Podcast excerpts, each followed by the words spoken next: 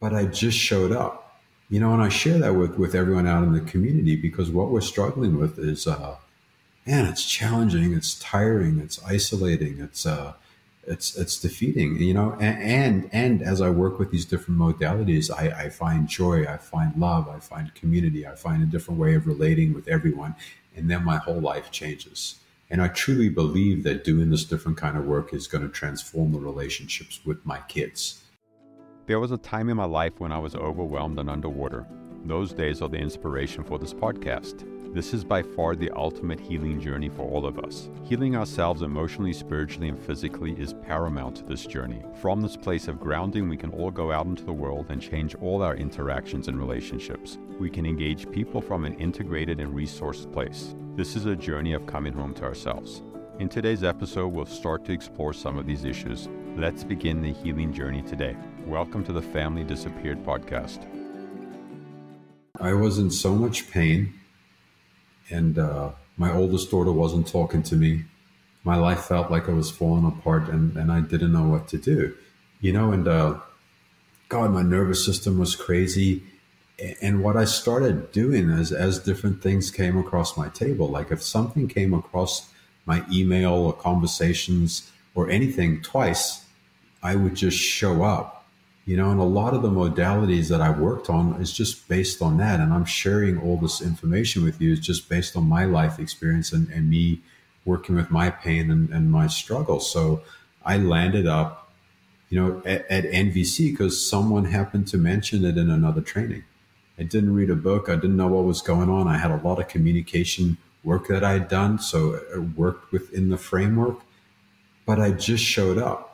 You know, and I share that with everyone out in the community, because what we're struggling with is, man, it's challenging, it's tiring, it's isolating, it's defeating, you know, and as I work with these different modalities, I find joy, I find love, I find community, I find a different way of relating with everyone.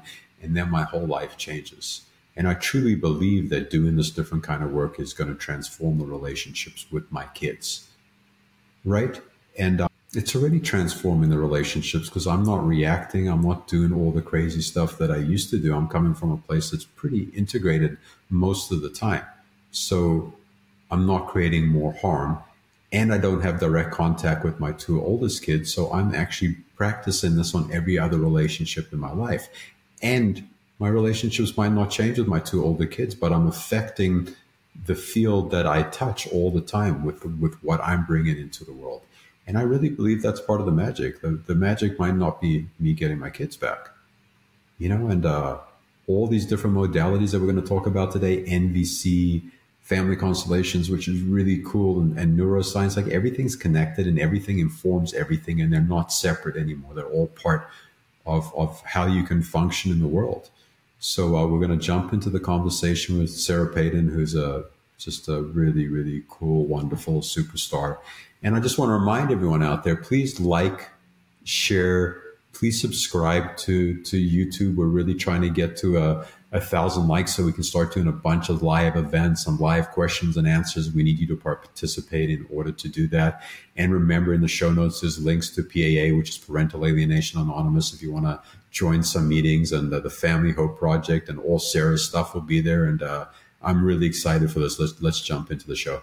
We have an incredible guest on the show today, and her name is Sarah Peyton, and I'm actually going to let her introduce herself to you, because she just has an incredible plethora of skills and talents and wizardry. So Sarah, please introduce yourself to the community. Oh, thank you very much, Lawrence. Well, Lawrence and I met doing nonviolent communication at a big old conference, and it was really fun. So that's part of my world, is nonviolent communication, and because I really love to know why things work, I got kind of obsessed about in what they call it at the time, interpersonal neurobiology, and more commonly now it's called relational neuroscience, because people were starting to use fMRI machines to look inside of brains and see how relationships changed brains. And this was just so marvelous for me, because when I was little, the going idea was that whatever brain you had by the time you were 3, you were just stuck with. which my brain was not good. So I was very sad about this for a long time until I was like, oh, relationships change the brain. So then I started to write about it. And so I have a couple books out about it. And then I also learned Family Constellations, which is a beautiful modality for healing.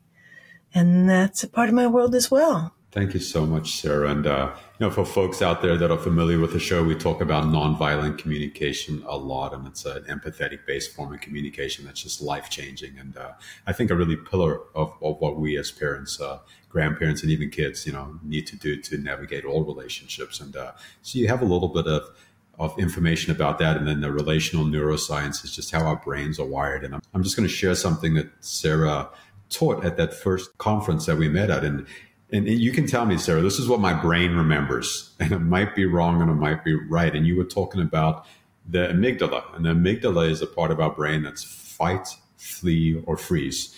And what I heard you say back then is that our amygdala has no sense of time. So a lot of times we're reacting to something in the present that has already happened in the past. Is that accurate, Maya? Absolutely. Yeah. Yeah. And the reason that I bring this up to the community is so many of our nervous systems are so overtaxed that a lot of times we're just like in these ruminating thoughts and this fear and stuff like that. And we're not really in the present moment. We're in a memory or a feeling or a sense or a smell or whatever is triggering this. And we get sucked into this deep hole. So with this idea of this, like amygdala has no time or sense of time or anything like that. Could you talk a little bit about that, Sarah, and explain it with people that are really in emotional taxing situations, how that would show up in their lives? Yeah. Well, one of the things that Marshall Rosenberg, who created nonviolent communication, always used to ask people is he always used to ask them, what's alive in you? And whenever we ask that question, what's alive in you, we're actually asking, what's your amygdala working on? So, because whatever kind of intrusive memory we're having, whatever is still bugging us from last week, whatever we're celebrating, whatever we've celebrated in the past and not been caught for, all of this kind of lives in our brain's sense of present time. So, for example, if you remember a scary teacher when you were little, somebody who was shaming and, a lot of people had scary teachers. If you didn't have one, thank goodness. But if you did, you can even just remember your scary teacher and feel your heart rate increase. You can feel yourself stop breathing. And that's the body in relationship with the timelessness of emotional memory. So inside the brain, there's this little guy named the amygdala, which we've been talking about, but it's got an accompanying organ that's sort of shaped like a C that is called the hippocampus. And the hippocampus does timestamp memory. And so one of the things that happens with empathy, with nonviolent communication empathy, is that any time that we have a sense of this other person understands what it was like for me, we're actually time traveling into the amygdala, and we're changing the way the brain holds memory. We're changing the brain from being amygdala timeless to becoming time-stamped and contextualized and a part of our life. And my colleague, Olga Nguyen, who lives in the UK, she says this work changes traumatic memory into life experience. So it brings us... our resonant accompaniment of traumatic memory gives us life wisdom, really, because it starts to change and we make sense of it. We're like, oh, no wonder I've sweated and run the other way whenever there's been a dog barking, This is connected to when I was 3 and I got bit. Of course I would be afraid. There's new self-compassion that's born with the contextualization and understanding of our lives, of the structures of our families. So there's so much wisdom hidden inside of our traumatic memories. I love that part. I didn't remember that part, that empathy is kind of like an access point to humanize it and contextualize the time. And with that, we start to work with the trauma and it starts to resolve or change, or at least we can identify it and not get so wrapped up in it, right? Exactly. Well, I got to tell you, my first Sarah-ism for the day is, what is your amygdala working on? I think I'm going to get a tattoo. I love that. What is your amygdala working on? A funny thing that I experience, and a lot of parents and grandparents that I've spoken to experience, is we experience fear of the mail, right? Like fear of getting the mail, like, because we've got different court documents and different stuff, and you never know what's going to come. And just relating that to the amygdala, like the amygdala is reacting to the mail that's coming 3 years after an event, and I'm going to get the mail, and I'm still scared that I'm going to get served with divorce papers, even though I'm already divorced. Right? That's like breaking it down to something more simple. Exactly. And then we get to say to our amygdalas, would you like a little acknowledgement that something bad did come in the mail? You've got a very good reason for being afraid. You don't have to be afraid, but you've got a very good reason for it. Yeah. And I love what you just did, which is another really important thing about NVC is the self-compassion, the self-empathy. Like we can actually work with our own nervous systems using empathy. It doesn't necessarily always have to be with another person. So the NVC connected to the neuroscience is awesome. And then Sarah has the next layer, which we're just going to introduce briefly, and then we'll get into some questions. So the third part that we're just going to introduce so you have a basic understanding is family constellations. And I was lucky enough to do a family constellation with Sarah in Portland. Well, why don't you describe what family constellations are, how they work, and then I'll talk about a little bit of my experience and what happened there. Well, what family constellations do is they allow us to take a question that somebody has. You know, why am I so sad all the time? Or I'd like to improve my relationship with my partner. Or I'd like to improve my relationship with the divine. Any kind of question.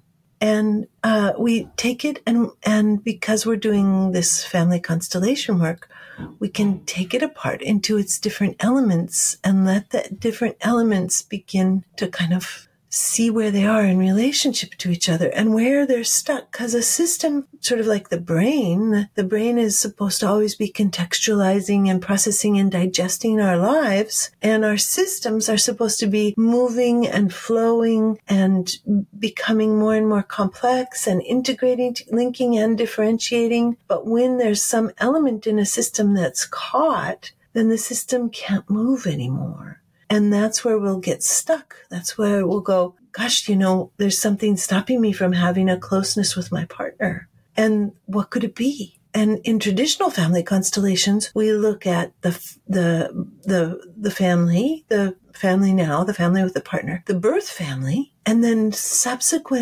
previous generations of ancestors whose relational experiences may be contributing to our stuckness in this time. So family constellations let us look with a wider lens at the impact of the history of the family on people. Like we could bring in the grandfather and the grandmother. When they come in and we acknowledge their relational difficulties, what changes for the person who's having the constellation, for example? We can also do family constellations with the brain parts. We can actually have somebody's amygdala be in the constellation.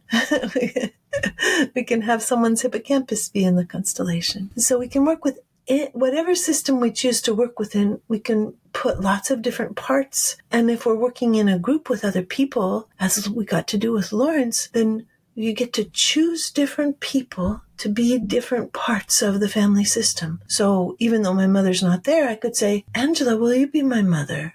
And George, will you be my father? And then all of a sudden, because they're paying attention to the clients, what happens on a neurological level is whoever we pay attention to, we begin to reproduce their brain with our brain and their body with our body to some extent. So we begin to what's called to read the field that we're in, just by virtue of our attention and what it's like to be human and how much we change each other and how much we know each other, even without knowing each other. So there's a starting point, Lawrence. How did I do?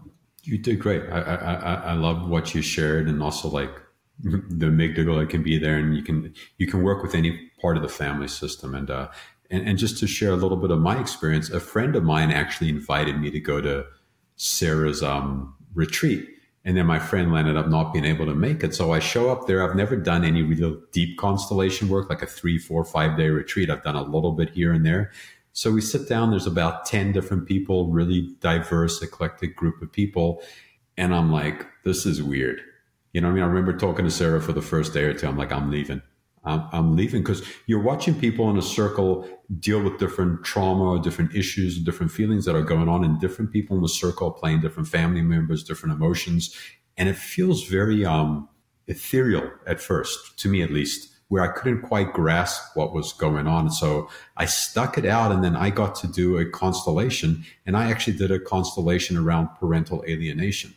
So this is why I think this modality is so incredibly important for the community. So I was talking about my daughters and my ex-wife and stuff. So I picked someone to play my youngest daughter. I picked someone to play my middle daughter. I picked someone to play my oldest daughter, and someone to play my wife. And then as you're going through the constellations, you might call in a father or a mother, or something else might be added as the energy changes. And I wasn't expecting much, but I don't know if I've ever shared this with you, Sarah, but the person playing my youngest daughter was sitting next to the person playing my ex-wife, and I couldn't quite reach my youngest daughter. I couldn't quite get to her, like, emotionally. And what was happening is the person playing my ex-wife actually had her legs around her and had her in like a scissors lock, like my youngest daughter couldn't move towards me. And that really represented the enmeshment in the relationship. But to see it viscerally acted out with people that I've never met was fascinating. And then my middle daughter was stuck in this world of going back and forth between two places. She couldn't quite get to me, and she couldn't quite get back to my ex-wife. And she was that place where she couldn't find her own feet. And then my oldest daughter was just not accessible. So it was phenomenal how it showed me my family system in a way that my brain couldn't process until I saw people acting out, the scissors lock, my middle daughter stuck in this like limbo thing, my oldest daughter having nowhere to go. She's just in her box on the side. And is that generally what people like experience? Like the life force of it is just amazing. Yes, that's generally what people do experience, an unusual degree of kind of resonance or echoing between what happens in the constellations room and what has happened in their life. Yeah, it was amazing. It totally blew me away. And your story is you came to NVC first. Is that correct? Yes, I came to NVC first. I was brought to both NVC and Constellations because my husband and I adopted a 16, at that time, yeah, he was 16, and I guess he was 15, a 15-year-old who was living on the streets and had lived through tremendous family trauma. And I so wished to be able to do good things for him. He fell in love with us, and we fell in love with him, and stayed together for the rest of his life. He died when he was just 33 from advanced alcoholism because of the trauma that he'd lived through. And I was just trying everything to like find what might save him. I wasn't able to save him, but I learned a hell of a lot about trauma. And we had a hell of a ride with this young man, because the love never stopped. I mean, even as he was dying, the love never stopped. It was just extraordinary. So, I went into nonviolent communication. I went into nonviolent communication because I was thinking about social justice. But then when I got in, I was like, oh my God, this is an incredible tool for personal healing. And I sort of started to turn down the trauma healing road. And then that's what I've been on ever since, in part also because of him, as I said. And then, in Family Constellations also, I was like, is there something we can do to help my kid, my beautiful kid? And there's been a lot of stuff that's really helped. I remember one of the things that happened was we just loved him so much that we were all devastated with his death. My birth son was born when he was 18. And he actually came right into the birthing room when my birth son was born. He was just so connected to us. And he loved my son. I mean, that was when he was dying of alcoholism, this was the only regret that he had, was that he was leaving my boy behind. And we were really all very impacted by his death. And I remember a constellation that was done for me in southern Germany. I went to an international conference, and a wonderful Romanian facilitator was working for me. And what happened to us, they had my dead son and my live son and me in the constellation. And I kept turning towards the dead son instead of turning towards my live son, who needed me, right? I mean, and that was just a huge, like, insight that I couldn't do that anymore. I mean, I couldn't turn toward the dead one anymore. I needed to turn towards the alive one, for God's sake. You know, that needed to be where my focus and my energy was going, instead of pouring it into the child who had died. So this is the kind of thing that constellation work can do for us. It can kind of give us self-compassion and an ability to see patterns. What kinds of after effects did you experience from doing that constellation in Oregon, Lawrence? What was that like for you? Thank you for that question. I just want to reflect, first of all, you know, that I'm so sorry for your loss. That sounds like an incredibly challenging journey, and heartbreaking and painful. And I really appreciate you sharing your constellation, because, you know, a lot of us are looking backwards at the glasses that are spilt instead of looking forwards at the glasses that are still full. You know, so I really appreciate that. And what a horrific thing to go through as a parent. And for anyone out there listening that's struggling with not seeing your kids, your grandkids, or not seeing your parents, like, yeah, it's challenging. And, you know, there's a perspective taken where we can actually concentrate on the positive life flows that are going on. So, yeah, thank you for the question, for asking me what were the realizations. There was an incredible amount of softening around my relationships with my kids. There was some understanding and compassion for their lived experience, because I got to witness this getting played out in this play, in this family constellation. And I got to see how stuck they were, and how the mechanism of the family system and the enmeshment and the parental alienation and all the generational trauma was just holding them in these places. And they were just these young beings struggling, trying to just get through this muck and this mud that was not created by them. So it really opened my heart up to what they're going through. And those images, still I associate them with my daughters, and I can see them through those images and their struggle, where usually I'll miss that stuff because I'm just hurt, you know? That's a beautiful description. Yeah. Yeah. And I had a really interesting experience when I was in Bali. I did some breath work, which is really cool. And we'll get to this into a later episode, but you do this holotropic breathing where you get your body and a lot of energy moving through your body. And after the holotropic breathing, I sat in meditation, and it's the first time I was being with my three daughters at the same time in 10 years. And the interesting part about that was the same ethereal plane, or whatever, was the same plane that I was on when we were doing the constellation. It was a place that I'd been to before, but this time I got there through the breath work instead of the constellation, but it was still this ethereal plane where I got to be a parent. I got to show up. I got to love my kids. We got to share this incredible time and space together. Wow. It's really fun that there are different avenues for, you know, connection, even though we're separated. One of the things that I've done a lot of is I've done a lot of constellation work in a women's prison that's south of Portland, Oregon. And before the pandemic, I would go in 2 or 3 times a year with a group of volunteers, because in constellation work, we can often represent parents who are angry, or parents who are abusive, or grandparents who are angry or abusive. And it can be hard on women who are in prison to hold those roles, the roles of people who are angry, because they're already having to hold so much for their own body. So stepping into somebody else's angry body is like a little more than they can take. So it's really good to go in and do this work with a group of volunteers. I would have 6 to 10 people who would go in with me. And we would do constellations for the women in prison. And many times what they would ask for is they would talk about the pain of being separated from their kids.